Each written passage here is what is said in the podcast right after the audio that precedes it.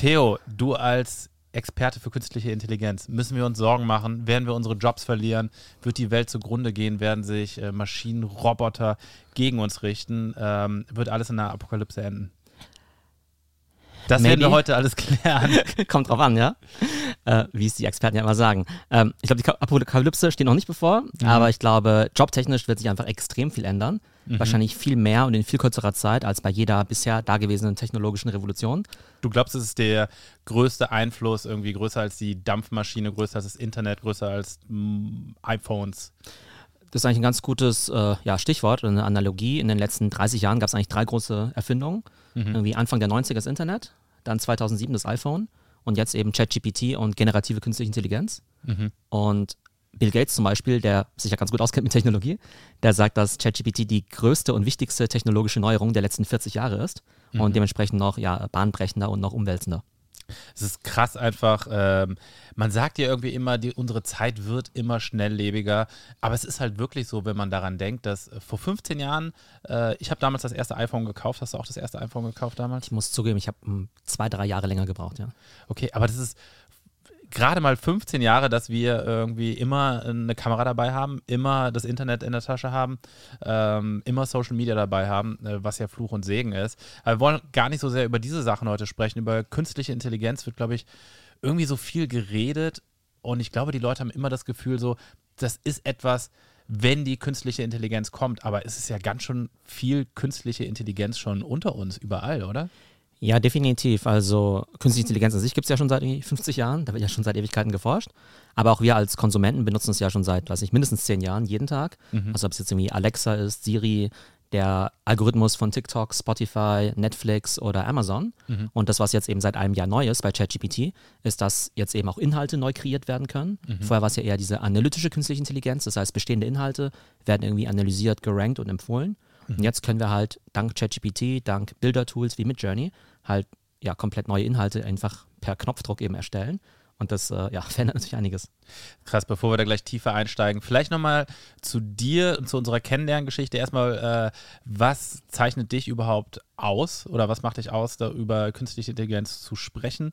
Äh, du hast dir das äh, alles selber angeeignet. Vielleicht, was ist so dein Werdegang, wie du jetzt zum Experten für künstliche Intelligenz geworden bist? Genau, fangen wir mal vorne an. Ganz klassisch Wirtschaft studiert und promoviert, aber schon immer mit einem großen Interesse an Technologie. Vielleicht auch, weil ich als Kind die ganze Zeit irgendwie äh, Konsolen gezockt habe und so. Ja. Ähm, aber dann einfach immer. Haben viele Leute und Ja. viele Leute sind als Kiffer geendet und nicht als äh, Experte für künstliche Intelligenz. ja, ja, kiffen, ja.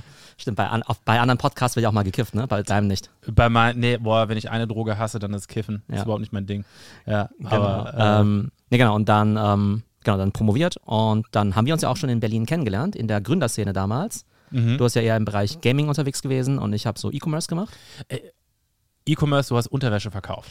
Ja, ich war so ein bisschen sexier. Ah, sexy war es ja schon, ne? Sexy, du hast äh, Enamora hieß das Startup. Genau, das Gibt's das war, eigentlich noch? Nee, das gab es insgesamt 10 bis 15 Jahre lang. Mhm. Und jetzt ist aber, es wurde dann ja verkauft, ist dann ja dann in einer anderen Firma aufgegangen, wurde noch eine ganze Weile lang dann eben auch von den neuen Eigentümern dann weiter betrieben. Mhm. Aber vor ein paar, ja, zwei, drei Jahren war ich dann ganz geschockt, dass ich mal auf die Webseite gegangen bin und wollte mal vorbeischauen, wie es so läuft. Und dann hieß es plötzlich ja irgendwie Fehlermeldung. Aber 15 Jahre ist für so ein New Economy Startup ja schon äh, eine richtige Ewigkeit. Ja, doch, war schon ganz solide auf jeden Fall. Ich fand das richtig lustig, weil du und dein Cousin Suher, der auch ein guter Freund von mir ist, ihr beiden Dudes habt dieses äh, Unterwäsche-Startup, was ja vor allem irgendwie 95% der Zielgruppe sind Frauen gewesen. Mhm, genau. Und äh, ihr habt da, äh, ihr habt die, ähm, naja, die Produkte ausgesucht, ihr habt auch die Models gescoutet. Genau, so mein Job, ja. Also Model Scout, echt? Model Scout und auch Einkäufer, ja.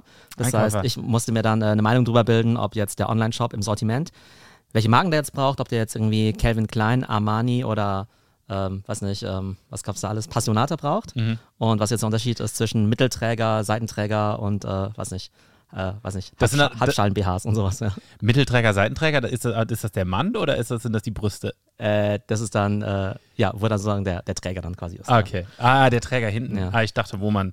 Ja. Nee, wo, äh, wo, was wo der Penis hängt. Ja, genau. Ah, okay, okay. Nee, nee. Ähm, ja, genau, jetzt äh, Unterwäsche-Experten-Talk, vielleicht noch zum Kontext.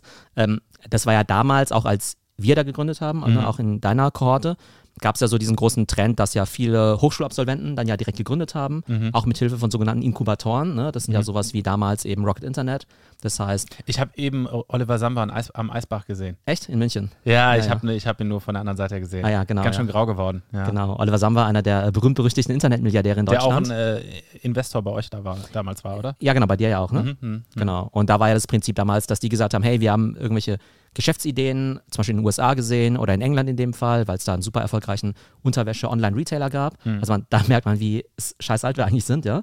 So damals, an, damals E-Commerce, ja. Man konnte, vor allen Dingen, man konnte damals einfach einen Schuhladen oder einen Unterwäscheladen gründen. Ich sage immer, das ist wie 1780, als der Erste gesagt hat, ich könnte mal einen Laden für Kartoffeln aufmachen. So, das ist so, es gab noch keinen Laden, wo Kartoffeln verkauft wurden. Ja, wir haben uns ja damals auch mit den Zalandos ja auch das, Internet, äh, das Büro geteilt, ne? Also die haben ja auch ihr, ihr, damals habt eigentlich, angefangen. ihr habt eigentlich Zalando inkubiert. Ja, das würde ich, ja genau, genau so. Ach so, genau ja, so. Also uns wäre das nichts geworden. Aber ne? die beiden haben, äh, Robert und David haben bei euch im Büro gesessen, oder? Ja, ja, genau. Und sind vielleicht ein bisschen größer geworden als wir, ja. Also marginal größer, ja. Würde man Zalando, sagen. ja. ja, Zalando, genau. Ähm, nee, genau. Aber letztendlich war es ja damals so, dass, ähm, wie du ja auch, ne, dass es Mhm. da einfach so Gründerteams gab. Du damals mit dem Kai, ich mit dem Suher, die wahrscheinlich so ziemliche Grünschnäbel waren, was jetzt irgendwie so Entrepreneurship-Erfahrung angeht. Mhm. Aber vielleicht so halbwegs, weiß nicht, gut oder pfiffig in der Uni unterwegs gewesen. Ne? Äh, Mhm. Und dann gab es da eben damals Investoren, die gesagt haben, hey cool, ähm, lassen wir die doch mal an solchen Ideen arbeiten. Ja. Und eine davon war dann eben auch das Unterwäsche-Business. Ähm, was damit sagen will, es hat mega viel Spaß gemacht, aber es ist jetzt nicht so, dass wir jetzt irgendwie äh, schon mit irgendwie sechs Jahren gedacht haben, hey cool, wir wollen jetzt irgendwann mal Fashion Online Retail machen, sondern es war so ein bisschen opportunistisch, Ja. ähm, aber natürlich eine super coole Erfahrung, eben auch in jungen Jahren, wie es bei dir auch schon der Fall war, eben wirklich äh, mit bekannten Investoren zu arbeiten, Ja. Teams aufzubauen, Produkte, Plattformen aufzubauen. Hast du Kohle damit verdient? Bist du reich geworden damit? Mm, Reich sehr, sehr relativ. Ja. Aber wir haben ja unsere Anteile dann verkauft und ich war dann eben sehr, eigentlich ziemlich happy Mhm. dafür, dass es ja auch so der erste Job nach der Uni war. Ja. Aber nichts, wovon man sich jetzt irgendwie zur Ruhe setzt. Ganz kurz noch zu der Zalando-Sache. Eine Gesa äh, Geschichte, die so rumwabert. Äh, mal checken, ob die wirklich echt ist. Dass Robert und David damals äh, im Büro gesessen haben und das erste Produkt waren, glaube ich, Flipflops, Hawaiianas. Äh, genau, das ist richtig, ja. Und dann haben die, wenn eine Bestellung reinkam, sind die irgendwie runtergelaufen zum nächsten Schuhladen, haben die gekauft und dann per Hand verschickt. Genau, also die hatten dann eben wirklich, das damals eben vertestet. Ich glaube damals auch wirklich auf Ebay zum Teil noch oder auf Mhm. anderen Plattformen. Einfach mal zu gucken, okay, wie macht man das jetzt eigentlich, irgendwie Anzeigen äh, ja, online, äh, also quasi Online-Marketing zu machen, Ja. irgendwie Traffic auf so Landingpages eben zu leiten und dann eben zu verkaufen. Mhm. Und ähm, dann sind halt von ja, ein paar Monaten und Jahren aus halt ein paar Flipflops dann plötzlich so eine Company geworden. Wie viele Mitarbeiter haben die heute?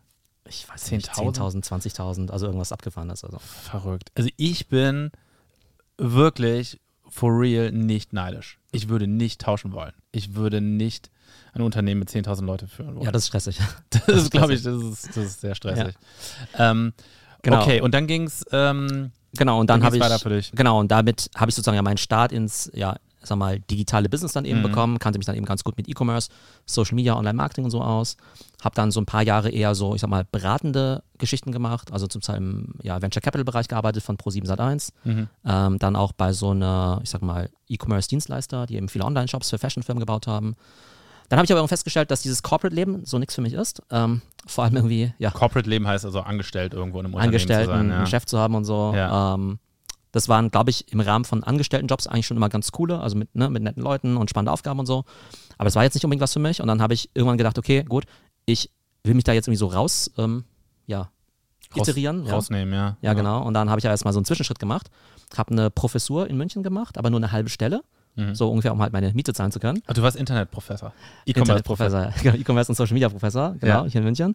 Aber habe da bewusst nur eine halbe Stelle genommen. Mhm. Ähm, da hat sich aber auch zum Beispiel das Gehalt erstmal also dramatisch geändert, weil ich im Corporate eigentlich ganz gut verdient habe Mhm. und dann als Professor halt irgendwie deutlich weniger. Ja. Aber es war halt auch so eine bewusste Entscheidung und ich glaube, das ist ja immer so ein bisschen, ne, dass wenn man jetzt irgendwie so einen Change macht, klar, idealerweise willst du natürlich immer ähm, von einem dich sofort irgendwie aufs nächste Level irgendwie iterieren. Mhm. Aber ich glaube, gerade wenn du jetzt wieder in Richtung Selbstständigkeit irgendwie auch gehst, da muss man erstmal manchmal einen Schritt zurücknehmen. Schritt zurückgehen. und das ja. kann man äh, natürlich irgendwie gut oder nicht so gut ausgehen, aber ist halt notwendig. Hilft dir das heutzutage viel? Wir kommen ja gleich noch dazu. Du berätst heutzutage viele große deutsche und internationale Unternehmen für zigtausend Euro am Tag, äh, die dich haben wollen, um irgendwie neue Sachen zu lernen im Bereich künstliche Intelligenz. Hilft es viel, diesen, diesen Professortitel dann noch zu haben? Ehrlich gesagt nicht. Nee? Nee, gar nicht. Also ich glaube, die meisten wissen das gar nicht.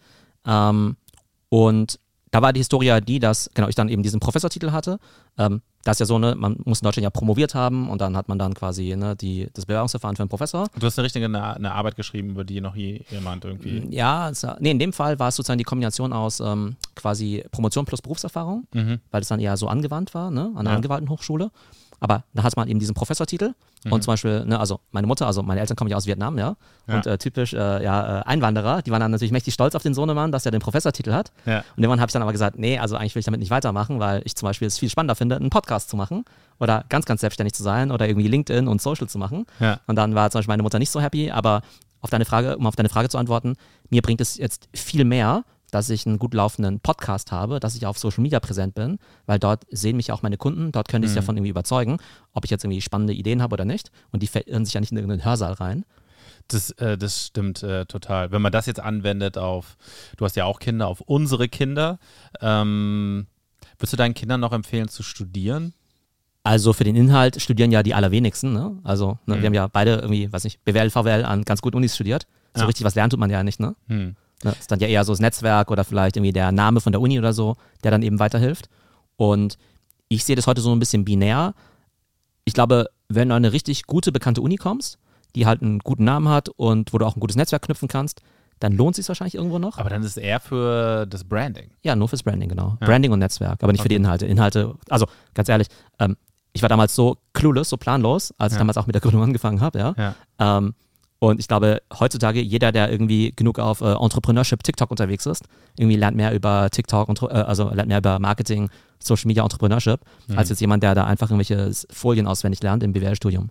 Ich habe äh, heute erst wieder gesagt, irgendwie, ich habe dann mit Final Cut irgendwie den Podcast geschnitten, äh, Audios eingefügt, Bilder und dann YouTube-Tutorial noch geschaut und habe auch so gedacht, so, ja, wofür habe ich in BWL studiert? So, ich bin hier irgendwie, mache hier ganz andere Sachen. Das ist so weit weg. Ja, genau, aber selbst bei dieser Content Creation ist ja so, dass ähm, genau, das ja auch ein Handwerk ist, was man erstmal lernen muss. Total. Und das kann jetzt aber auch bald die KI, ja. Das heißt, das wird uns den Workflow erleichtern. Ja. Aber ähm, auch da wiederum, ne, diejenigen, die halt heute ganz gutes Geld damit verdienen, weil sie gut im Podcast editieren sind. Also diese Art von Job, die wird ziemlich schnell weggehen. Ähm, da kommen wir gleich mal zu dem Thema, was, was wird sich ändern. Ich sehe das zum Beispiel beim, ähm, beim, beim Cutting oder beim Editieren, beim Schneiden von Videos. Es gibt jetzt ja Funktionen, zum Beispiel bei Adobe. Was ich viel mache, ist Atma und Amps und As rausschneiden oder Reels erstellen. Ähm, dafür gibt es jetzt bald KI, die das machen kann. Oder Untertitel erstellen, habe ich schon ein Programm, das heißt Captions. Ich habe früher eine halbe Stunde bis eine Stunde pro Reel mit Captions verbracht. Jetzt brauche ich ungefähr zwei Minuten mit der Captions-App. Genau, also diese ganzen KI-Tools, die haben ja eine sehr gute Spracherkennung drin. Das heißt, mhm. die können ja, erkennen, was du da so sprichst und wandeln das eben in Untertitel um. Und ähm, dann gibt es ja diese ganze Editing-Software, wie jetzt zum Beispiel Descript für Podcasts oder eben auch bei Adobe, mhm. die ähm, transkribieren im Prinzip alles, was gesprochen wird. Und dann hast du halt quasi ja diesen Text da stehen. Und dann kannst du einfach sagen, schneid mal alle Füllwörter raus, wie mhm. eben ähm oder gel oder sozusagen. Ja ich habe letztes Mal geguckt bei so einem, bei einer Folge, die ich aufgenommen habe, da waren irgendwie 130 Füllwörter drin. Also brutal.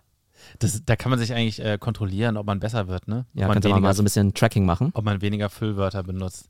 Das, äh, das ist interessant. Das bedeutet aber eigentlich, dass für jemanden zum Beispiel, der jetzt einen Podcast machen will oder Content Creator wird, dass er zukünftig immer weniger Leute braucht, die einem helfen. Definitiv. Und lass uns mal bei der traditionellen Medienwelt anfangen, weil ich mhm. ja früher auch bei Pro7 Sat1 gearbeitet habe, auch heute viel mit Medienunternehmen zusammenarbeite. Und das ist ja so, dass du ja riesige Studios hast und für jede Tätigkeit gibt es irgendwie eine Person, ja, irgendwie mhm. einen Kameramann oder Frau, dann jemanden, der irgendwie, ähm, ja, äh, das Ganze irgendwie dann editiert, eine Person, die Ton macht und so weiter. Du brauchst ein mhm. riesiges Studio, Kameras und so weiter. Und schon vor KI war es ja so, dass dann ja letztendlich, wenn du ein iPhone hast, ne, dass du halt mhm. schon ziemlich viel Content machen kannst. Ne? Ja. Wir haben irgendwie genug äh, 15-jährige TikToker, die Millionen von Menschen erreichen ja. und die eine Reichweite haben, bei der jedes Medienunternehmen in Deutschland irgendwie neidisch wird. Also Mr. Beast äh, erreicht mit jedem Video mehr als irgendwie der Super Bowl in Amerika. Ja, ist brutal. Der jetzt ja ne, größ, weltweit größter YouTuber, also ich glaube 200 Millionen pro Video ungefähr.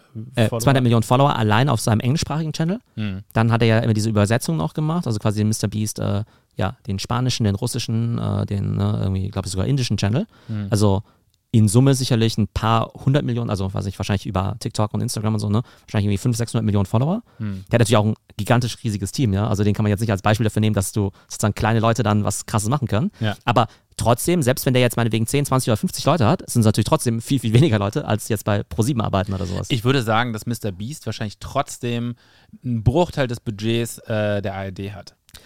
Das mit Sicherheit, genau. Und das Coole ist jetzt aber, dass ähm, jetzt eben mit diesen KI-Tools, dann musst du jetzt eben kein Experte mehr sein für, weiß nicht, Audio-Editing oder für Video-Editing oder Bilder erstellen und so weiter, weil da die KI zwar nicht einen hundertprozentig guten Job macht, aber zumindest mal so 70, 80 Prozent und die einfach extrem viel Zeit spart.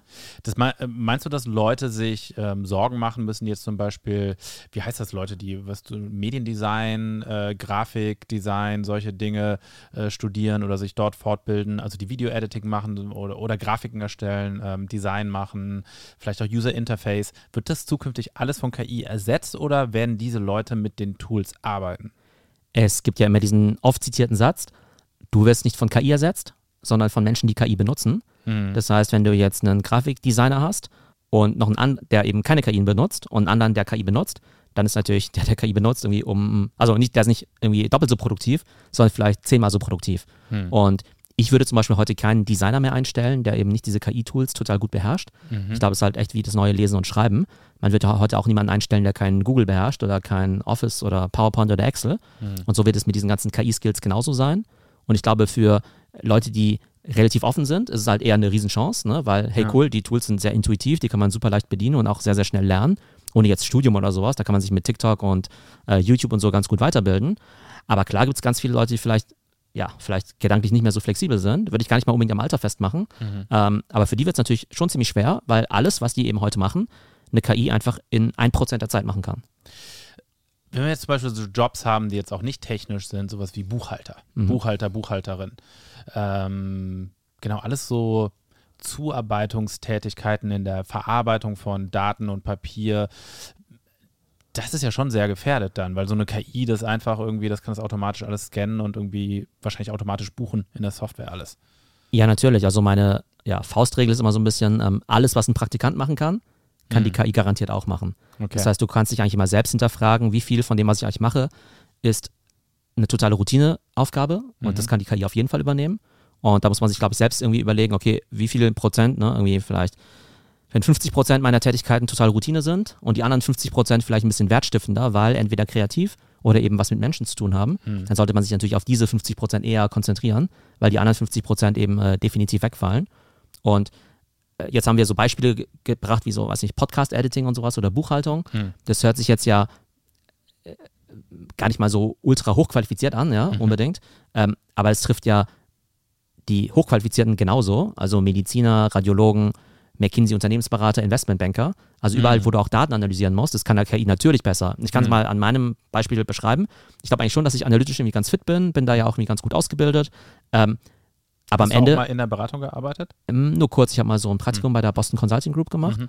Ähm, und da ist ja typischerweise eine Datenanalyse so, ne? Du guckst dir so einen Datensatz an, analysierst den halt irgendwie in Excel mhm. und dann bist du quasi so Experte und siehst halt, okay, da ist jetzt irgendwie ein Muster in den Daten drin. Ich glaube, das bedeutet, dass, weiß nicht, sich irgendwie die Autos von BMW schlechter abverkaufen als die von Mercedes oder sowas. Ja. Ne? Das ist ja Interpretationssache, ja. Und da musst du ja irgendwelche Daten analysieren, dann Präsentationen draus bauen und Excel so weiter. bauen und sowas. Excel bauen und so, ne? Und da sind ja die armen Berater und Beraterinnen ja immer bis äh, 2 Uhr nachts unterwegs. Hm. Und ganz, ganz, ganz vieles davon kann eine KI halt auch in fünf Minuten machen. Die, und die muss nicht äh, bis tief in die Nacht arbeiten, die macht einfach so und dann ist, äh, sind die Daten ausgewertet. Genau, und diese KI kostet aber auch nicht, äh, weiß nicht, so ein Berater kostet ja, äh, verdient ja gern irgendwie 100.000 oder mehrere hunderttausend im Jahr. Mhm. Also sagen wir mal 100 bis 200.000 so auf diesem Analystenlevel. Ja. Ähm, wenn ich jetzt so eine Beratung wäre wie BCG oder McKinsey, ich glaube nicht, dass ich so viele Juniors brauche. Ich brauche vielleicht mehr Seniore-Leute, die halt mit dem Kunden Gespräche führen können, mhm. die Strategien entwickeln, die eben auch äh, Sales machen und so. Aber ich brauche bestimmt nicht irgendwie Millionen von Leute, die PowerPoint bauen. Das heißt, äh, die großen Beratungen können dadurch eigentlich viel profitabler werden. Die können viel oder zahlen die Kunden dann nicht mehr so viel Geld dafür.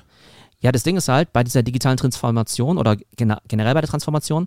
Ähm, ich habe eigentlich vor ein paar Jahren gedacht, das Beratungsgeschäft, das muss irgendwie aussterben, weil ähm, ja, äh, weil man ja denkt, dass es ähm, da gar nicht mehr so viel Nachfrage gibt. Mhm. Aber ich glaube, die ganze digitale Transformation, jetzt erst recht mit KI, das stellt halt viele Companies vor so krassen Herausforderungen und die haben so wenig Leute, die es eben selbst machen können, hm. dass sie dann einfach noch mehr Beratungsdienstleistungen kaufen. Ob es dann immer so gut angelegtes Geld ist, nochmal eine andere Frage. Hm. Aber dieser Beratermarkt, der boomt halt brutal. Und ich glaube, das, was jetzt Beratung machen können, ist, dass sie sowohl mehr Aufträge kriegen wegen diesen ganzen KI-Produkten mhm. und gleichzeitig ihre eigene ähm, ja, Effizienz erhöhen können, ihre eigenen Berater. Mhm. Ich glaube schon, dass sie irgendwie Geld wie, also wie blöd drucken werden. Äh, kann ich mir äh, auch gut vorstellen, dass sie einen Weg finden werden. Und äh, gerade Unternehmen, gerade die Industrie braucht immer sehr lange, um sich anzupassen und äh, auf Trends zu stoßen. Von daher, wenn die da schnell sind, werden die das wahrscheinlich ausnutzen können. Das Verrückte ist ja, dass jetzt in diesem KI-Bereich, da gibt es ja ein paar dominante Unternehmen. Also da gibt es ja immer so Gewinner und Verlierer bei jedem neuen Technologieshift.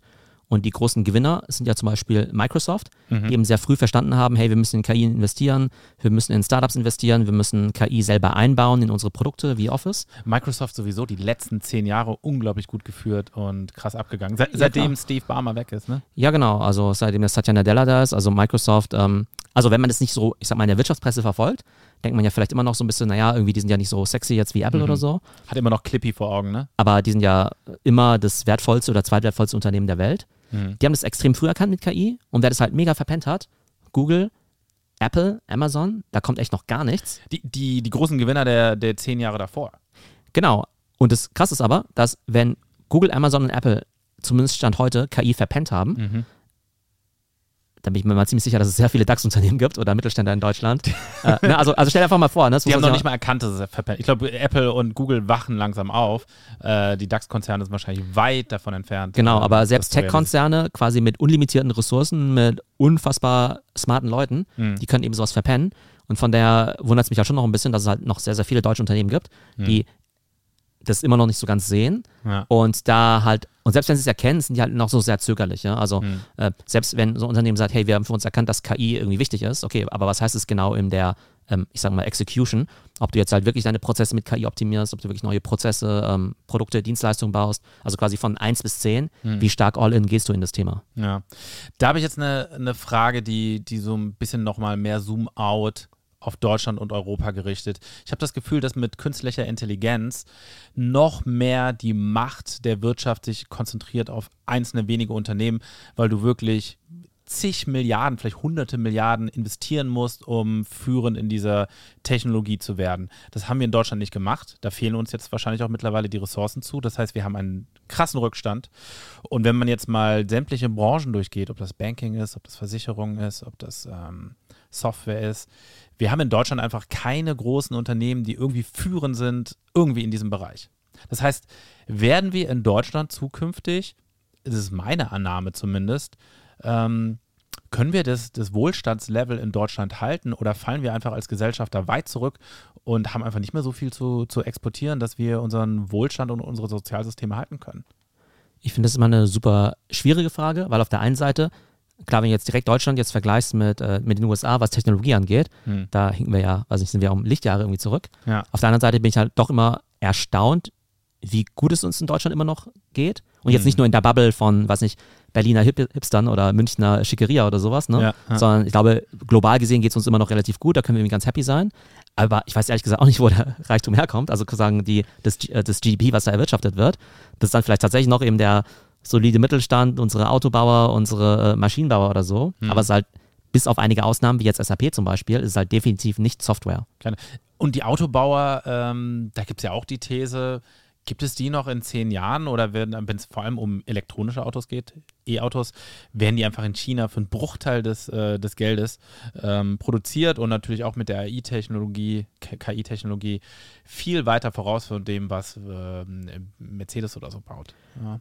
Ich habe letztens mal gelesen, dass auch in Deutschland, ich glaube Tesla Model 3 und Model Y schon mit die bestverkauften Autos waren, also auch in Deutschland. Also gar nicht mehr irgendwie so die coolen, coolen Early Adopter irgendwer, ja. irgendwie Tesla nur was für die coolen Startup-Menschen oder sowas, sondern ja. wie so krasses Standardauto, ja, also irgendwelche Opas, sag ich jetzt mal, ja. ja. Die sagen dann auch, hey cool, Elektroauto, Tesla Model 3, ja. eigentlich ganz gut, recht günstig im Vergleich zu deutschen Autos. Also da wird es eben schon ziemlich eben äh, Mainstream. Und was du halt vorhin gemeint hast, ich glaube, bei KI oder bei den meisten digitalen Trends, das sorgt immer dafür, dass es halt sehr gut ist, wenn du sehr klein bist oder sehr groß und es ist halt doof, wenn du in der Mitte bist, ja. Mhm. Immer so dieses hm. Stuck in the Middle. Das ja. heißt, wenn du winzig klein bist, dann ist halt KI genial, So als kleines Unternehmen. Ja, als kleines Unternehmen, als kleine Agentur, als One-Man-Show, als Startup. Mhm. Weil auf einmal hast du mit diesen KI-Tools plötzlich irgendwie 100 kostenlose Praktikanten, sage ich jetzt mal, Ja. die da bei dir mitarbeiten können. Das heißt, du kannst irgendwie ziemlich gut skalieren, wie zum Beispiel auch diese ganzen YouTuber oder so. Wenn du riesig groß bist, dann hast du halt irgendwie hunderte von Millionen von Euro, die du halt ins Training von eigenen KI-Modellen investieren kannst. Mhm. Aber in der Mitte ist halt irgendwie ziemlich doof, ja, weil du kannst, du hast nicht so viel Kohle, um da zu investieren. Du hast nicht das Geld, um diese ganzen KI-Talente zu bezahlen. Und du kriegst jetzt halt noch mehr Konkurrenz von diesen ganzen kleinen Startups, die jetzt irgendwie auf einmal auch äh, wettbewerbsfähig sind, Ja. mit äh, dank KI. Also es ist halt schon brutal, wenn du da so in der Mitte bist. Ja. Interessant. Eigentlich sollten wir doch, was ja immer wieder propagiert wird, ist das Handwerk. Ja? Äh, Es werden Handwerker gebraucht. Wie weit wird denn wirklich mechanische Arbeit, also jetzt wirklich Handwerk, also ich kann jetzt irgendwie, was ich, ein, ein Rohr verlegen, eine Bank bauen, äh, solche Sachen, werden die auch stark von KI disruptiert oder ist das noch viel weiter weg und komplizierter? Ja, das ist ja so das Spannende dran, dass man ja eigentlich immer gedacht hat zuerst, dass eher so diese manuellen, gering qualifizierten Tätigkeiten durch Technologie ersetzt werden, also gar nicht durch KI, aber eher durch Robotik oder sowas, ne? Mhm. Aber wir wissen ja alle, es gibt halt keine, halt noch keine selbstfahrenden Autos, ja, also nicht Mhm. wirklich. Ähm, es gibt jetzt irgendwie auch keine Roboter, die schreinern können Mhm. oder die dir beim Umzug helfen können. Ja. Also tatsächlich sind halt diese, äh, diese sehr manuellen Tätigkeiten, glaube ich, werden immer mehr gefragt sein. Da wird es auch immer mehr Fachkräftemangel geben für Klempner, Handwerker und ähnliches. Mhm. Ich glaube, die Frage ist halt eher für, sag ich mal, so diese Akademiker, ähm, für die ist ja meistens jetzt nicht unbedingt eine Option, vielleicht Handwerker zu werden, weil die vielleicht so zwei linke Hände haben. Ja. Ähm, aber ihr normaler Akademikerjob, den wird es vielleicht in Zukunft auch, nicht mehr so geben. Also da finde ich es so ein bisschen schwieriger. Also ich glaube, jemand, der jetzt von vornherein vielleicht eher in Richtung Handwerk geht, der sollte tatsächlich in Handwerk weiterhin gehen und sich vielleicht gar nicht so in Richtung, ich sag mal so, mittlere Akademikerjobs jetzt unbedingt orientieren. Ja. Ähm, jemand, der jetzt so wirklich High, High-End irgendwie, äh, keine Ahnung, ähm, akademische Tätigkeiten macht, der kann das wahrscheinlich auch weiterhin machen. Und auch da in der Mitte wiederum, was wir vorhin besprochen haben, das, was halt eher so normale, vielleicht so, ja, Routinetätigkeiten sind, da wird es ein bisschen schwierig. Hm. Äh, also Kinder oder Jugendliche, wenn ihr noch irgendwie auf der Suche seid, so Handwerk, irgendwie ganz klare Empfehlung eigentlich. Vor allem, wenn ihr dann euer Handwerk könnt und dann sagt, so ich mache mich jetzt selbstständig und stelle ein paar Leute ein, mache irgendwie hochspezialisiert irgendwelche tollen Möbel oder Ausbau, aber Innenausbausachen oder, oder Reparaturen oder was auch immer. Ich glaube, da kann man richtig Geld verdienen. Ja, vor allem, wenn du das dann auch noch über Social Media hebeln kannst. Weil, Stimmt, ähm, wenn du, Content machst, ja. ja genau, weil dann wirst du ja A bekannt, das heißt, du hast ja quasi ne, Marketing. Mhm. Und je bekannter du wirst, desto mehr kannst du natürlich auch verlangen. Ähm, und wenn du dann plötzlich jetzt zum Beispiel halt irgendwie in München jetzt, äh, keine Ahnung, bei der äh, Klientel hier Ja. sozusagen der Experte bist für, weiß nicht, Inneneinrichtung oder sowas, ne, dann Mhm. kannst du ganz gut damit verdienen, ja. Au- Auf jeden Fall. Also Handwerk äh, sind, Handwerker sind erstmal sicher vor künstlicher Intelligenz. Genau, ja, auf jeden Fall, Ja. definitiv. Du hast eben auch Ärzte genannt, also Radiologen. Meinst du damit die, äh, die Auswertung äh, von Bildmaterial? Oder? Also bei der Auswertung von allem, da geht es ja immer um Erfahrung, ja. Das heißt, Mhm. ich habe ja vorhin gesagt, ich war, ich bin ja so eine Art Business Analyst Mhm. und dann würdest du ja sagen, okay, wenn ich jetzt in meinem Leben vielleicht schon, weiß nicht, 100 Marketing-Reports analysiert habe, dann bin ich wahrscheinlich besser darin als jemand, der das erst fünfmal gemacht hat. Hm. Aber eine KI, die das halt irgendwie schon 100.000 Mal gemacht hat, die ist natürlich deutlich besser als ich selbst, ne? Ja. Und beim Radiologen ist ja auch so, dass ja oftmals so, dass halt gerade die älteren Radiologen und Radiologinnen ähm, besser sind, weil die vielleicht schon in ihrem Leben, keine Ahnung, irgendwie 100.000 Bilder gesehen haben. Ja. Die KI hat aber irgendwie 10 Millionen Bilder gesehen, ja. Ja. Ähm, von daher ist jetzt gar nicht unbedingt so, glaube ich, dass vielleicht der Radiologe komplett ersetzt wird, aber du brauchst halt von allem weniger. Ja? Hm. Also, also du brauchst dann vielleicht für die gleiche Tätigkeit nicht mehr irgendwie 100 Business-Analysten, sondern vielleicht nur noch 10. Du Hm. brauchst dann vielleicht nicht mehr irgendwie 100 Radiologen, sondern vielleicht auch noch ein bisschen weniger davon. Ähm, und es wird halt in den meisten Berufen so sein, dass die halt nicht komplett verschwinden, aber ähm, du brauchst halt immer weniger Leute und du brauchst halt eher Leute, die sozusagen die Prozesse anstoßen, am Ende die finale Abnahme machen, weil du kannst dich ja nicht Mhm. mal so 100 Pro auf die KI verlassen. Aber alles, was in der Mitte da passiert, ne, ähm, was halt die reine Durchführung ist, die reine Analyse und das, was am meisten Zeit frisst, das kann die KI übernehmen. Das wird ersetzt. Meinst du, dass wir ein Problem äh, mit Arbeitslosigkeit bekommen durch künstliche Intelligenz in den nächsten zehn Jahren? super schwer abzusehen. Also auf der einen Seite wäre es ja naheliegend, dass jetzt ja vielleicht viele Jobs irgendwie verschwinden. Auf der anderen Seite heißt es ja immer irgendwie Fachkräftemangel und so weiter. Ne? Und Mhm. wir finden nicht genug Leute und Überalterung der Gesellschaft und wir haben nicht genug irgendwie, weiß nicht, äh, Leute für die Stellen, wir haben offene Stellen und so. Also ich glaube, in den nächsten Jahren wird sich das halt, äh, also global gesehen, natürlich, glaube ich, schon noch so ein bisschen die Balance halten, dass es ja jetzt nicht auf einmal Massenarbeitslosigkeit geben wird. Aber am Ende betrifft es ja immer die Individuen, ja. Also Ja. das Individuum, die einzelne Person, die jetzt ihren Job verliert, die kann sich ja nichts dafür kaufen, wenn irgendwie gesamt gesehen, ne, der Ja. Trend relativ stabil bleibt. Und da wird es natürlich irgendwie schon Leute geben, die sich relativ einfach dann vielleicht fortbilden können. Und bei anderen wird es halt echt ja, tough werden, also kann man gar nicht anders sagen. Mhm. Ähm, von daher glaube ich, dass es super wichtig ist, dass sich halt alle jetzt mit diesem Thema so auseinandersetzen. Und das Positive vielleicht ist auch, dass ähm, gerade wenn es jetzt um diese ganzen KI-Tools geht, also KI-Tools, um Texte zu erstellen, um Daten zu analysieren, Mhm. Bilder, Video, Audio und so weiter, ähm, die sind super intuitiv, leicht zu lernen, die machen auch viel Spaß. Also ich kenne niemanden, der die benutzt hat und sagt, ja, was für ein Käse. Mhm. Das heißt, falls es Leute gibt, die davor Angst haben, dann liegt es eher daran, dass sie halt nicht damit in Berührung kommen. Und Mhm. sobald du dich halt mal damit beschäftigst, dann sind die meisten eigentlich Feuer und Flamme. Hast du mal ein paar Tipps, wenn du jetzt sagst, ein paar Zuhörer hier oder Zuseher, Zuschauer, die noch nie damit Kontakt hatten? Was sind so die drei Tools, wo du sagst, schau da mal rein, mach das mal, das macht auch Spaß, äh, wie zum Beispiel jetzt irgendwie äh, sich Bilder oder Videos erstellen lassen? Genau, also ich glaube, drei Tools, also ChatGPT für alles, was Texte ähm, beinhaltet. Einfach mal ein paar Fragen stellen. Einfach mal ein paar Fragen stellen, aber ChatGPT Plus vor allem, also die Bezahlversion für 20 Euro, aus meiner Sicht eigentlich das beste Invest, was du machen kannst. Im weil- Monat? Im Monat, genau, Mhm. ja.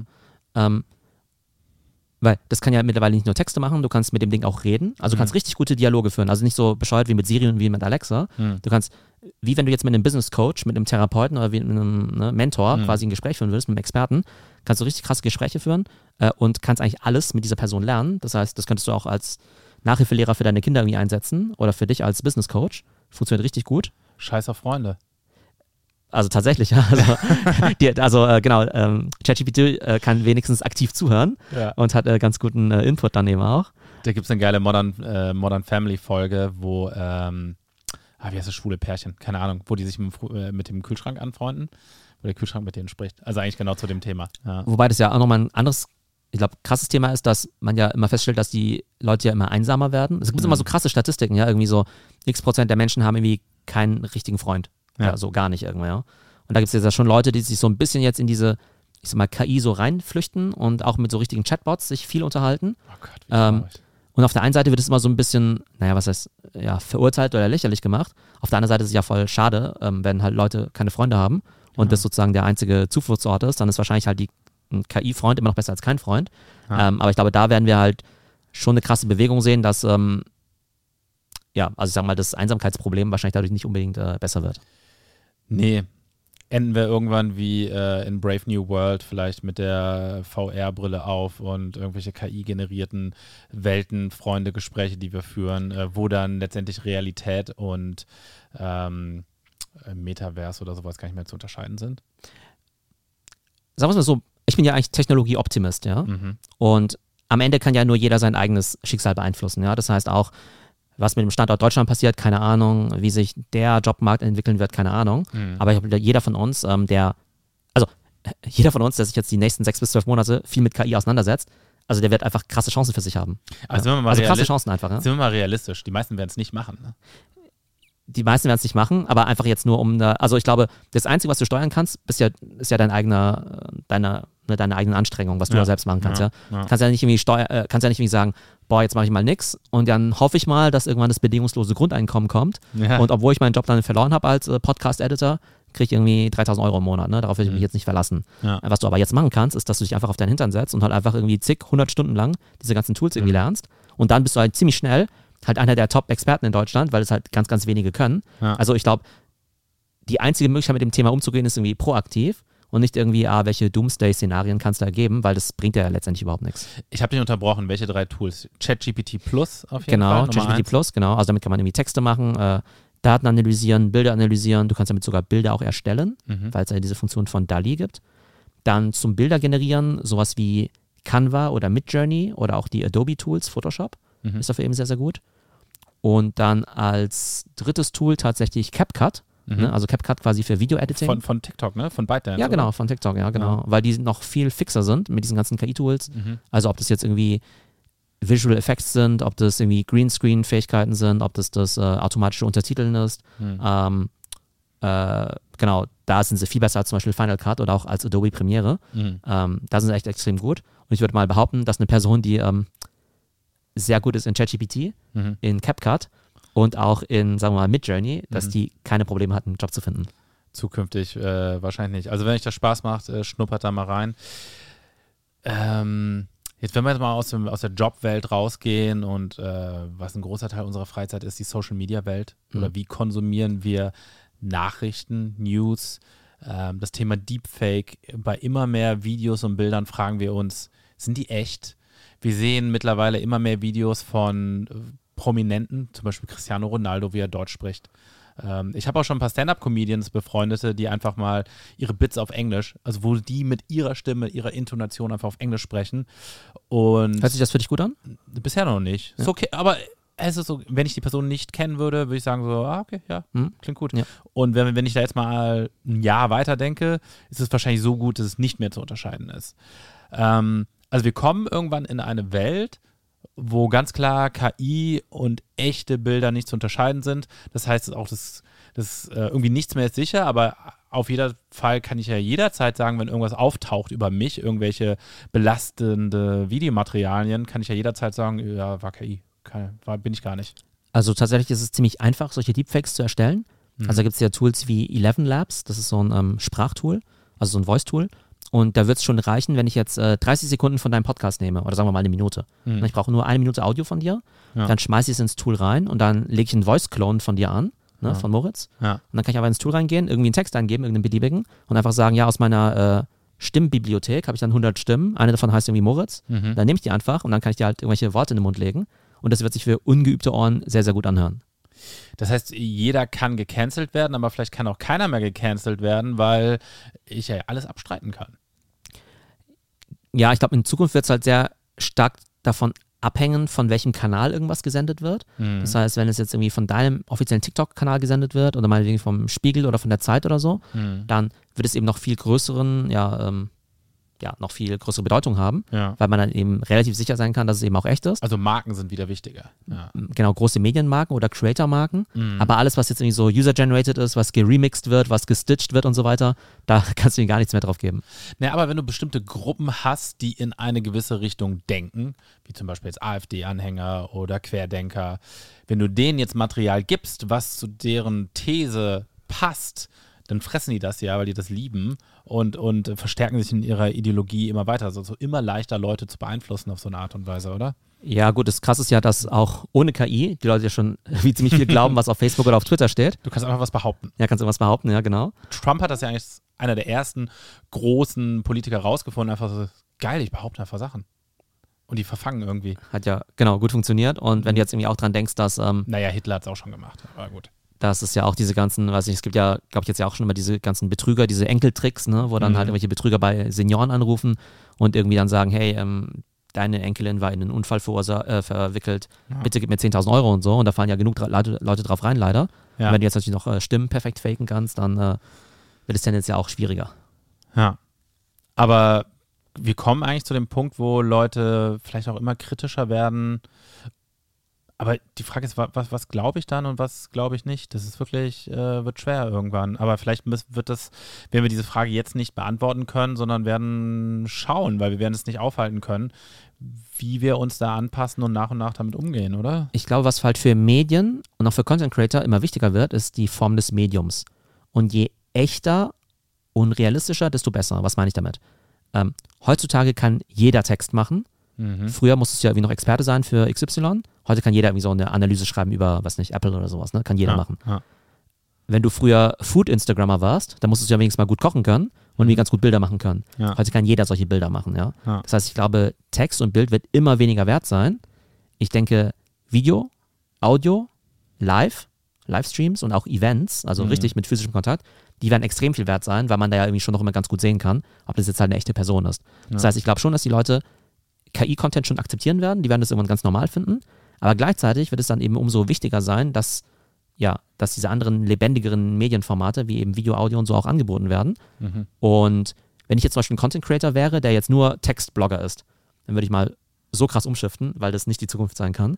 Wenn ich jetzt jemand bin, der nur Textposts oder Bilderposts irgendwie macht auf äh, Twitter oder LinkedIn, Mhm. das kann nicht die Zukunft sein. Die müssen auch alle auf Short-Video oder Podcast oder so umsatteln. Ähm, und für Medien genauso. Wenn du jetzt halt äh, eine Publikation bist, die halt primär textlastig ist, Hm. das hat auch aus meiner Sicht überhaupt keine Zukunft. Das kann jeder machen. Also jeder kann jetzt ein, eine Analyse über den Nahen Osten schreiben, ja, äh, die halt mindestens 80 Macht auch jeder. so Macht auch jeder zurzeit auf Twitter.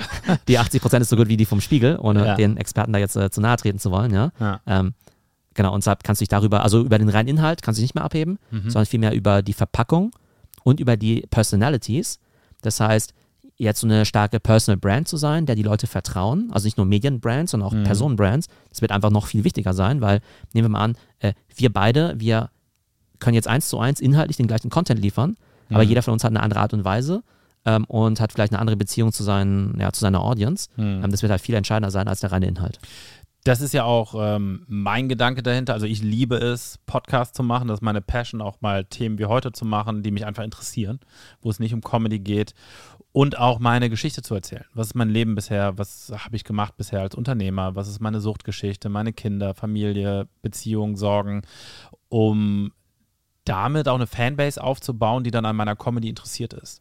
Ähm, also für mich funktioniert Comedy immer sehr viel besser. Das sind auch die Comedians, die ich feiere, deren Geschichte ich kenne. Ja? Und dadurch funktioniert das Material dann auch besser auf der Bühne. Und das zu verbinden, ist auch ähm, meine Idee dahinter. Ja. ja, genau, dass es halt einfach so einen persönlichen Kontext gibt. Also es gibt ja zum Beispiel auch einen Content Creator, der sehr bekannt ist, der Gary Vaynerchuk. Mhm. Das ist ja so ein äh, Business-Guru. Gary V. Gary V. Und, Leicht ähm, manisch auch. Genau, aber der, das ist ja schon ein ziemlich guter Typ. Ja. Aber der erzählt ja auch immer wieder so seine eigene Story, ne? Irgendwie, wie er damals äh, aus, Belarus, Weiß, ja. aus Russland, aus Weißrussland in die USA gekommen ist und so weiter. Und er erzählt halt seine Personal Brand Story, halt bis sie einem was in den Ohren raus irgendwie fällt. Hm. Aber ich als Fan von ihm kann dir eben auch nacherzählen und auch nachvollziehen. Und ich weiß halt irgendwie schon, wie der so tickt. Und gerade in der Welt, in der es dann vielleicht tausend KIs gibt, die vielleicht mhm. dieselben Tipps geben können über Instagram-Marketing, mhm. ist halt vielleicht noch wichtiger, dass es halt diesen Gary Vee gibt, den ich als Person so ganz gut finde. Das merke ich auch bei mir. Ich kriege Nachrichten, ich kriege viele Nachrichten von Leuten, die sagen, oh, ich bin auch Startup-Unternehmer oder ich habe das auch mal gemacht. Die Geschichten interessieren mich dazu. Oder ich habe auch Suchtprobleme, ich habe Probleme mit Alkohol, äh, da sehe ich mich wieder. Also es gibt so verschiedene Punkte, wo Leute sich dann wiedererkennen.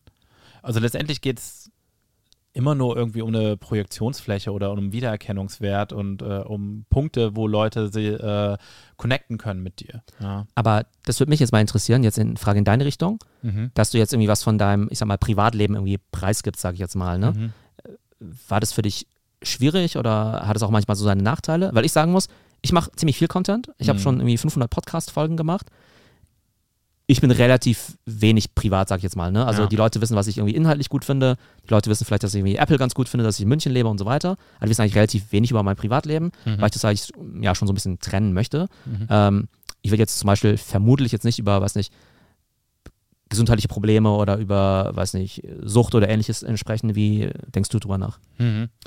Ähm, es gibt so bestimmte Bereiche, die ich mittlerweile ausklammere, wo ich schlechte Erfahrungen gemacht habe, ist zum Beispiel das Thema Beziehung. Äh, Gab es ja mal, ich will jetzt nicht die Geschichte nochmal aufrollen, aber ein Thema, was auch irgendwie auf TikTok hochkam. Und da habe ich einfach keine Lust mehr drauf. So, das Thema Beziehungen kann auf jeden Fall auch der Beziehung schaden, wenn das so öffentlich ist. Äh, das ist privat. Also ich sage, dass ich in einer Beziehung bin, ähm, das ist aber auch alles, was ich dazu sage. Ähm, das möchte ich nicht mehr so nach außen tragen. Meine Kinder zeige ich auch nicht oder ähm, klar erzähle ich Geschichten, Erlebnisse mit meinen Kindern, aber das halte ich schon privat, wer das ist. Ja. Meine Suchtgeschichte kann ich natürlich sehr gut drüber reden mittlerweile, weil ich nüchtern bin. Mhm. Also eigentlich ein, ein, Kapitel aus der Vergangenheit. Ja. Und ähm, ganz ehrlich, das äh, höre ich zum ersten Mal drüber. Also wir kennen das ja echt schon lange, mhm. aber habe ich noch gar nicht äh, drüber, also habe ich noch gar nicht von dir mal gehört. Also ah, weder okay. sozusagen äh, one-on-one, mhm. privat, noch über deinen Content. Äh, die Leute, die den Podcast hören, haben das, haben das schon gehört. Ja, ja, ich bin jetzt seit zweieinhalb Jahren nüchtern und clean. Mhm. Genau, ähm, hatte ein Problem mit Alkohol oder auch mit Kokain ja. und ähm, bin da mittlerweile nüchtern. Aber genau, dass du das nicht weißt, zeigt auch, wie gut man das ähm, verheimlichen konnte ja. äh, in der Vergangenheit. Aber, genau, aber, aber hast du da nicht jetzt irgendwie Angst, dass irgendwelche Leute sagen, ah, hm, auch wenn der Moritz jetzt das nicht mehr macht, ja, die Tatsache, dass er es mal gemacht hat, ist ja irgendwie ja, ein schwieriger Typ oder so. Ähm, jetzt könnte man mir auch, man kann irgendwie einem auch Narzissmus vorwerfen, weil die einfachste Sache, um gemocht zu werden, ist eigentlich von Problemen aus der Vergangenheit zu erzählen und dazu zu stehen. Da kriegt man sehr wenig Hate und sehr viel Zuspruch. Ist das so? Ja. Aber jetzt sage ich mal gerade. Das ist ein Lifehack. Aber, aber ich meine, ich sag mal, da wo wir ursprünglich so ein bisschen herkommen, ja, ich sag mhm. mal, diese Welt von diesen ganzen, ich sag mal, BWL-Heinis oder sowas, ja, mhm. die sind ja relativ so konservativ, haben ja auch machen ja auch relativ schnell mal, bilden sich so eine Meinung oder sowas, ne? Also denkst du nicht, dass die dann irgendwie sagen, hm, naja, also äh, bei McKinsey stellen wir den morgen aber nicht mehr ein. Ja, und das ist ja mein Riesenvorteil. Ich bin ja unabhängig und frei. Ich bin mittlerweile Künstler und stehe alleine auf der Bühne. Ich schreibe meine eigenen Texte. Ähm, ich werde von ganz, ganz vielen äh, Produzenten und Shows gebucht. Ähm, und als Künstler gehört es ja auch zum guten Ton dazu, ja. Stand zu sein. Ähm, nee, wenn ich jetzt noch weiter in der normalen Arbeitswelt wäre, hätte ich sicherlich ein Problem damit. Was ich auch gehört habe, ist, dass ich vielleicht Probleme kriegen werde, Sponsoren zu finden. Mhm. Zum Beispiel für diesen Podcast. Es gibt ja. einen sehr großen Sucht-Podcast, Sucht und Süchtig. War ich zu Gast in der letzten Folge. Könnt ihr gerne auch, ähm, weiß nicht, wann das rauskommt, aber in einer der vorherigen Folgen. Die haben so 40, 50.000 Hörer pro Woche. Die haben keinen Sponsor gefunden. Die sind jetzt bei der ARD. Okay. Ähm, aber das sind so Probleme, zum Beispiel, dass ähm, ein großes Unternehmen, wenn jetzt einer äh, Alkohol-Content macht und säuft oder Party-Content, die mhm. kriegen Sponsoren. Aber wenn du sagst, ich habe mal Drogen konsumiert und bin mittlerweile clean, wirst du vielleicht Probleme haben, Sponsoren zu finden. Mhm, okay, ja. Aber ansonsten bin ich ja sehr offen, weil ich halt unabhängig bin finanziell mhm. und auch in dem, was ich mache. Und inwiefern, also es gibt ja immer so dieses Thema so Follow Your Passion und so weiter, ne? Mhm. Also da, also das, der sichere Weg, der sichere Weg ist, keine Ahnung, ich sag mal, Buchhalter zu sein mhm. und irgendwie so Comedian zu sein, ist ja schon so ein bisschen riskanter, Follow Your Passion. Denkst du, das kannst du jetzt machen, weil du vorher durch deine unternehmerische Karriere irgendwie ganz guten Polster angelegt hast? Oder sagst du, hey, nee, auch wenn ich jetzt irgendwie nur, weiß nicht, 5000 Euro auf der Bank hätte, würde ich mich trotzdem trauen, diesen Weg zu gehen? Ähm, ich würde mich auf jeden Fall trauen. Das Polster brauche ich eigentlich vor allem nur, äh, weil ich äh, Kinder und eine Ex-Frau habe, was sehr teuer ist, um dieses ganze Leben zu finanzieren. Ansonsten, wenn ich jetzt alleine wäre, bräuchte ich das Geld nicht. Ja. Mhm. Ähm, ich, vor allem, wenn du jung bist und noch nicht diese riesen Kosten hast, kannst du als kenne ich Newcomer-Comedians, die nach einem, anderthalb Jahren schon davon leben können. Ja. Also, was ich, anderthalb, 2000 Euro im Monat verdienen, mhm. können sich ein WG-Zimmer leisten und ja. kommst da relativ schnell hin wenn du merkst, dass deine Passion ist, also ich habe bei diesem Com Comedy-Ding noch nie so sehr das Gefühl wie bisher in meinem Leben, das wirklich in meiner Hand liegt und wirklich nur an meiner Disziplin und Arbeit ab jetzt liegt. Und nicht von irgendwelchen Marktbewegungen, mhm. ähm, Gusto von Investoren, ob ich Mitarbeiter finde, etc. Ich habe wirklich das Gefühl dadurch, dass jetzt Podcast und Instagram, vielleicht muss ich mich anpassen, vielleicht gibt es irgendwann die nächste Plattform, äh, aber da kann ich ja wechseln. Aber ich habe in diesem Content Creator Business, obwohl die Algorithmen, also man ist ja der Willkür der Algorithmen unterlegt, aber irgendwie, wenn du sehr diszipliniert bist und weißt, was du machst, habe ich das Gefühl, dass ich das so sehr in der Hand habe wie noch nie in meinem Leben. Ja. ja. Ganz ja. im Vergleich zu vor 10, 15 Jahren, da ging es darum, oh Gott, lädt mich Stefan Raab zu TV Total ein, mhm. ähm, werde ich bei Harald Schmidt in der Show gebucht, gibt es den großen Producer, der mich auf die Show einlädt, äh, du kannst ja noch kein eigenes Following aufbauen. Ja. Genau, und ich meine, das ist auch das was wir vorhin auch hatten, ne? also vor 10, 15 Jahren wäre es vielleicht noch wichtiger für mich gewesen, diesen Professortitel zu haben, mhm. weil da vielleicht Unternehmen denken, boah, das ist ja voll seriös oder der äh, ne, vielleicht so ein Buch schreiben oder sowas, ne, das ja. sich dann irgendwie fünfmal verkauft, aber du sagen kannst, hey, ich habe hier ein Buch geschrieben oder so. Ja. Ich glaube, das hat sich jetzt eben auch ähm, auch total stark geändert. Ähm, dank eben Social. Und ich glaube nicht, dass jetzt irgendwie so jeder jetzt irgendwie unbedingt Content Creator werden muss. Aber auch gar nicht halt, will, ne? Aber ich sehe halt schon überall. Das ist jetzt bei, also bei LinkedIn das ist zum Teil total wild irgendwer. Also. Das ist auch mittlerweile ein Social Network, oder? Ja, genau. Das sind jetzt ja noch eine Milliarde User. Mhm. Eine Milliarde. Könntest du eigentlich auch bald mal dein Comedy dort publishen. Ähm, das heißt, eine Milliarde Leute, die ja dort viel mehr machen, als jetzt irgendwie, weiß nicht, äh, sich um Jobs zu kümmern oder sowas. Sondern da hängen sie halt einfach rum. Die hängen im Büro dann auf LinkedIn. Ja, genau, im ah. Büro oder privat.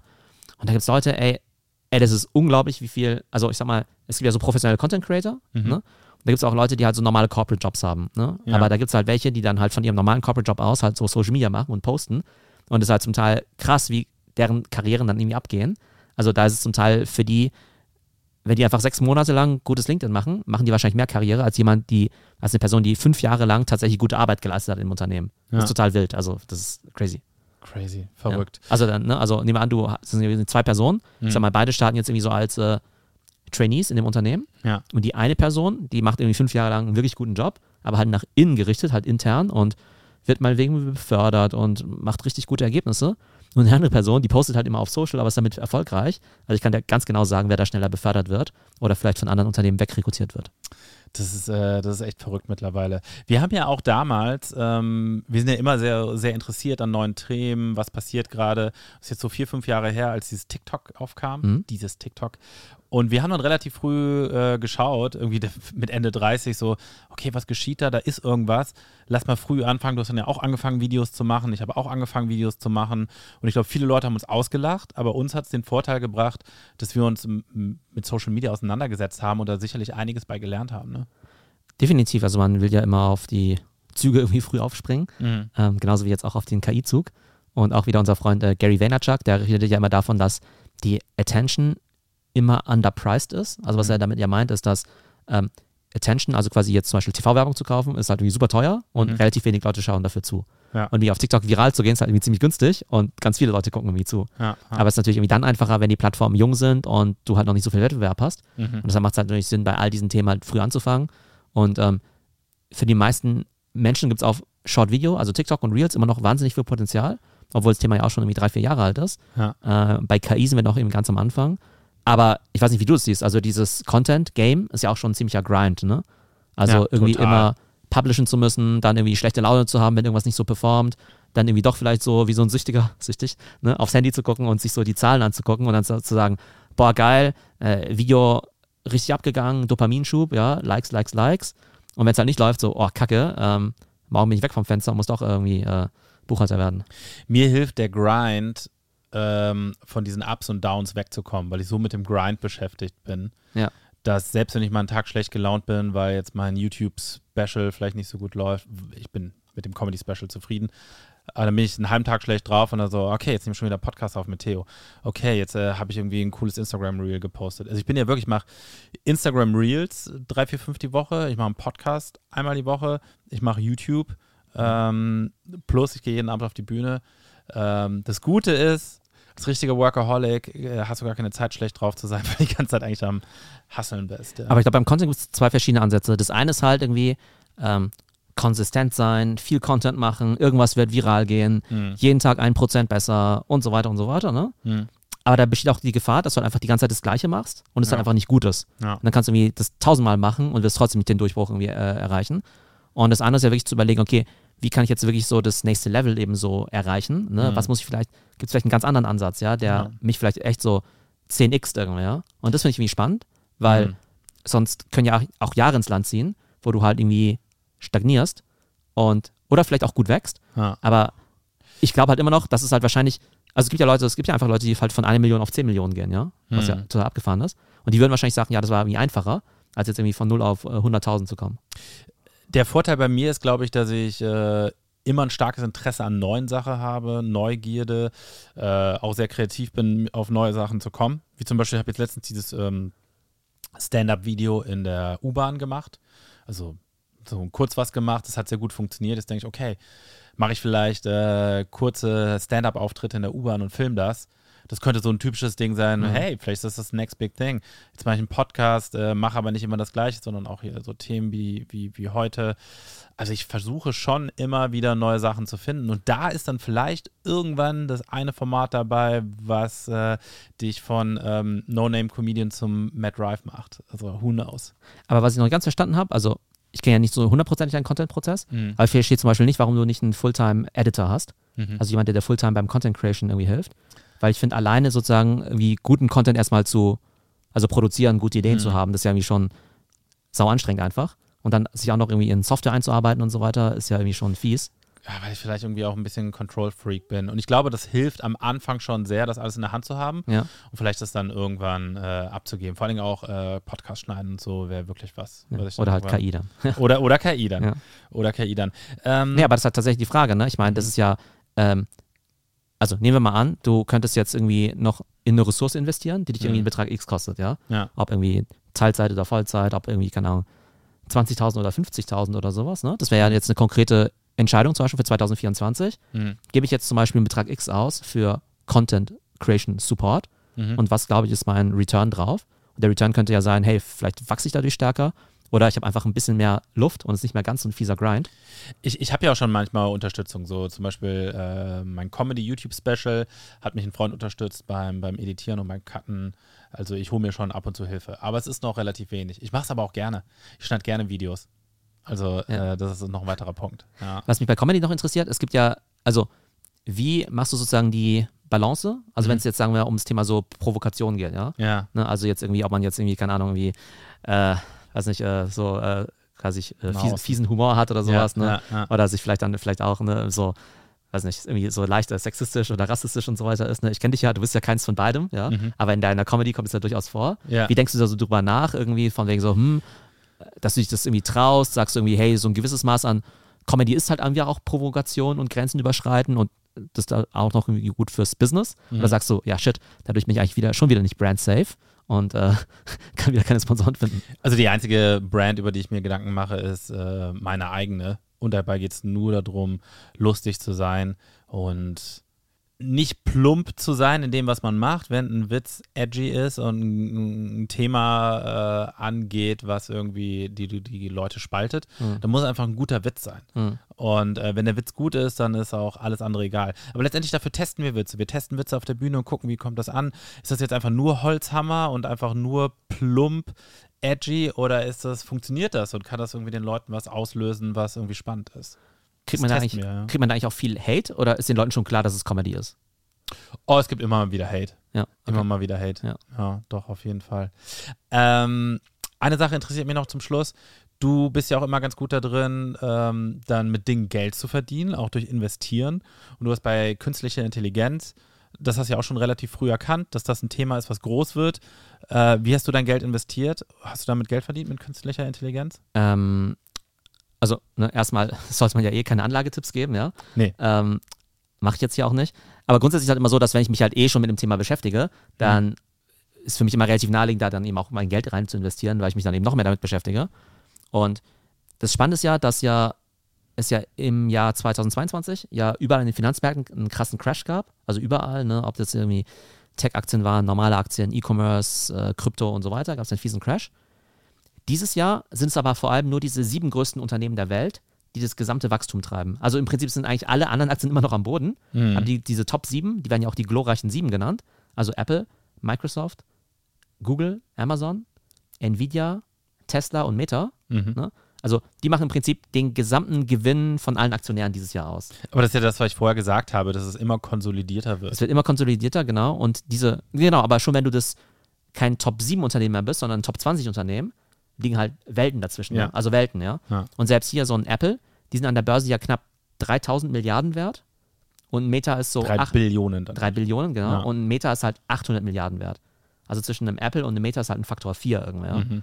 Und so ein Unternehmen wie Nvidia, also Stichwort künstliche Intelligenz, das ist ja so, wenn ich jetzt irgendwas bei ChatGPT eingebe, dann ist es ja sehr rechenintensiv. Also mhm. einmal, um das Modell zu trainieren und auch, um halt tatsächlich diese Texte zu generieren. Genauso, wenn ich jetzt eben Bilder oder Videos generiere. Und die Rechenleistung selber, die findet ja nicht bei OpenAI oder so statt, sondern die findet ja in den, ähm, ja, in den Cloud-Centern, in den Data-Centern statt. Und da sind halt wiederum die Chips von Nvidia drin. Mhm. Und Nvidia ist mehr oder weniger Monopolist für diese Chips. Also ich wollte gerade sagen marktführend, aber sogar Monopolist. Nee, 95 Prozent. 95 Prozent dieser ja, genau. Rechenpower kommt von Nvidia. Genau, kommt nur von Nvidia. Wieso? Weil das so halt dumm und dämlich. Weil die äh, irgendwelche Patente haben oder weil die die einzigen, weil du solche Skaleneffekte hast bei der Produktion oder? Äh, naja, also warum? früher war es ja so, dass ähm, jetzt äh, also ich versuche mal kurz zu fassen. Ähm, also Nvidia hat ja früher Grafikkarten gemacht für Gamer. Mhm. Ja. Daher kennt es die meisten ja auch. Und ähm, wenn du halt so 3D-Objekte renderst, dann musst du halt ganz viel so Matrix-Multiplikation machen. Also musst mhm. ja irgendwie so 3D-Sachen irgendwie, ne? Ähm, 3D-Daten eben verarbeiten. Und ähnliche Sachen hast du eben auch für Machine Learning und künstliche Intelligenz. Mhm. Und die sind dann so ein bisschen wie die Jungfrau zum Kinder gekommen, ja, dass dann gesagt haben, oh hoppla, damit können wir auch ganz gut KI machen. Ja. Dann wurden sie halt letztes Jahr auch total überrascht von diesem ganzen ChatGPT-Hype. Und die Aktie hat sich ja dieses Jahr fast vervierfacht. Mhm. Das heißt, ähm, ja genau, also Anfang, äh, also wer Anfang des Jahres da eben 100 Euro reingelegt hat, hat jetzt mhm. dann irgendwie, was nicht, fast 400 Euro. Und du warst dabei? Äh, ich war relativ früh dabei, genau. Mhm. Ähm, wobei dann ja auch wieder die Frage ist, ne, also normalerweise soll man ja diversifizieren, mhm. also mache ich nicht. Ja. Du bist immer so, du glaubst an ein Thema und dann gehst du voll rein. Genau, dann gehe ich schon relativ stark rein. Ist aber jetzt wahrscheinlich keine, keine gute Idee für die meisten Menschen. Mhm. Musste ich auch mit der Zeit so ein bisschen einsehen. Dass man muss sich auch sehr gut auskennen. Nee, und man muss sich auch ein bisschen mehr beschäftigen. Und das mhm. ist ja irgendwie die eine Sache, ob du jetzt irgendwie einerseits was frühzeitig erkannt hast, aber dann musst du ja auch irgendwann wieder verkaufen, auch wieder Gewinne mitnehmen und so weiter. Ne? Ja. Das bringt ja nichts zu sagen, hey, das habe ich jetzt irgendwie früh erkannt und dann geht es halt irgendwie krass hoch und dann wieder runter oder sowas. Ne? Also gerade Krypto war ja so eine super volatile Sache irgendwie, ja. Ähm, und das kann natürlich schon böse ins Auge gehen. Ja. Und ähm, gerade weil jetzt ja gerade während Corona ja fast alles irgendwie gestiegen ist, also ob es jetzt irgendwie Krypto war oder was nicht, Luxusautos, Sneaker, Uhren, Tech-Unternehmen mhm. und so weiter, da kann man im Prinzip gar keine Learnings mehr draus mitnehmen. Also ja. deshalb äh, ist aus meiner Sicht das einzig halbwegs sichere, halt quasi in diese glorreichen Sieben zu investieren, weil die einfach so ja krass alles dominieren. Ja. Aber ich könnte jetzt schon mal zum Beispiel schon nicht mehr sagen, ob jetzt irgendwie Shopify eine gute Company ist oder mhm. Zoom oder sowas, ja. ja. Ähm, weil die sind einfach damals nur so, so stark von Corona gepusht worden, ja. dass du quasi das gar nicht mehr voneinander trennen kannst. Ja. Interessant, wir rappen das mal hier ab. Ähm, wenn euch der Podcast gefällt, das war heute mal eine ganz andere Folge. Auf jeden Fall fünf Sterne da lassen auf Spotify und folgen, auf YouTube folgen. Jede Woche kommt eine neue Folge raus. Du könntest noch ganz kurz sagen, wo man dich findet. Du machst ja auch Content auf verschiedenen Plattformen. Du hast einen Podcast, wie heißt der? Genau, Podcast Trends mit Theo. Da geht es immer viel um Technologietrends. Mhm. Dieses Jahr sehr KI-lastig. Mhm. Ähm, da bin ich auf LinkedIn und auf Instagram und TikTok unterwegs. Mhm. Und alle Links findet ihr auf theo.ai. Ja, ich habe ja und auch, auch nochmal in, in, der Video-Description auch nochmal, packe ich auch nochmal rein. Genau. Theo.ai. Genau, ja. Geil, geile. Muss ich mir vielleicht auch nochmal holen. Also moritz.ai. Gibt es wahrscheinlich nicht mehr. Richtig nice, cool. Das hat, äh, das hat sehr viel Spaß gemacht und äh, kommst heute Abend noch mit zur Comedy-Show? Vielleicht, wenn du ja, Zeit hast? werde ich auf jeden Fall mal vorbeischauen. Sehr nice. Äh, ansonsten euch einen schönen Tag. Macht's gut. Ciao. Ciao.